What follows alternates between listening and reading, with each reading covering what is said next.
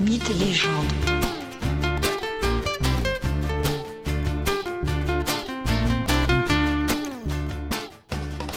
Bonjour à tous et bienvenue dans ce nouvel épisode de Mythes et légendes. Aujourd'hui, je vous invite une nouvelle fois à assister à la naissance d'un dieu de l'Olympe, ou plutôt à celle d'une déesse, d'une magnifique déesse, Aphrodite. Naissance aussi brutale qu'étonnante. Aphrodite d'ailleurs n'est pas la fille de Zeus, elle est de sa génération. Qui sont donc ses parents? Reprenons. Gaïa, la terre, est unie nuit et jour, et ce depuis des millénaires, au ciel, Ouranos.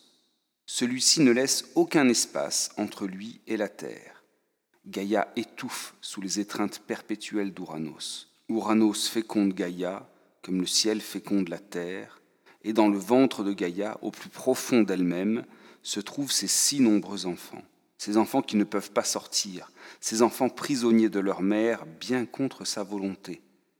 Mais la présence continue de leur père, Ouranos, empêche les enfants de sortir de leur mère. Le ciel étreint la terre, il la recouvre complètement, ne laissant aucun espace libre, aucune sortie possible pour sa progéniture.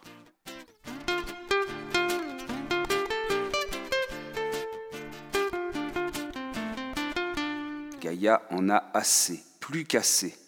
Aussi un jour elle hurle, elle crie, elle ordonne à ses enfants de faire le nécessaire pour la séparer d'Ouranos, son époux. Mais les enfants restent terrés, apeurés par ce si puissant père. Un, cependant, va se faire complice de sa mère. Il s'agit du plus jeune, un certain Chronos. Gaïa lui fournit l'arme, une lame de silex. Chronos attend. Il attend que son père vienne une nouvelle fois féconder sa mère. Et là, brutalement, il s'empare alors du sexe de son père et le tranche. La douleur est si vive, si aiguë, si insupportable que Ouranos recule d'un coup et se sépare de Gaïa. Voilà le ciel à sa place, à bonne distance de la terre. Les enfants vont enfin pouvoir sortir de leur mère. Chronos, qui vient de couper les parties génitales de son père, sort de Gaïa et se débarrasse de son épouvantable trophée. Comment fait-il? Il lance le sexe tranché d'Ouranos vers la mer, vers l'océan.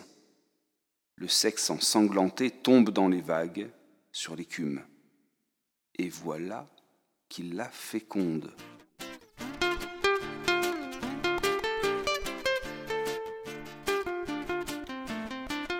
Bientôt sort de l'écume la si belle et merveilleuse déesse, la divine Aphrodite.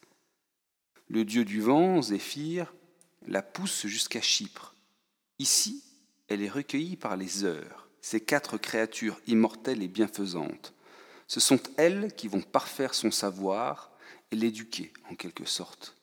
Elles lui apprennent l'art de la discussion, ou bien encore la manière de se parer. Et à ce titre, les heures donnent à Aphrodite une superbe ceinture d'or.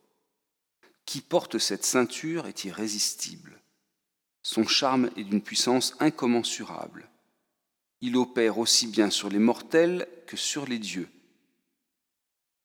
Et Aphrodite, belle et douce, est aussi avide d'amour que sensuelle, brutale et tendre, à l'image de sa naissance, issue d'un sexe tranché et de la finesse, de la délicatesse de l'écume. Maintenant que les heures ont parachevé la déesse, il est temps de la présenter à l'Olympe.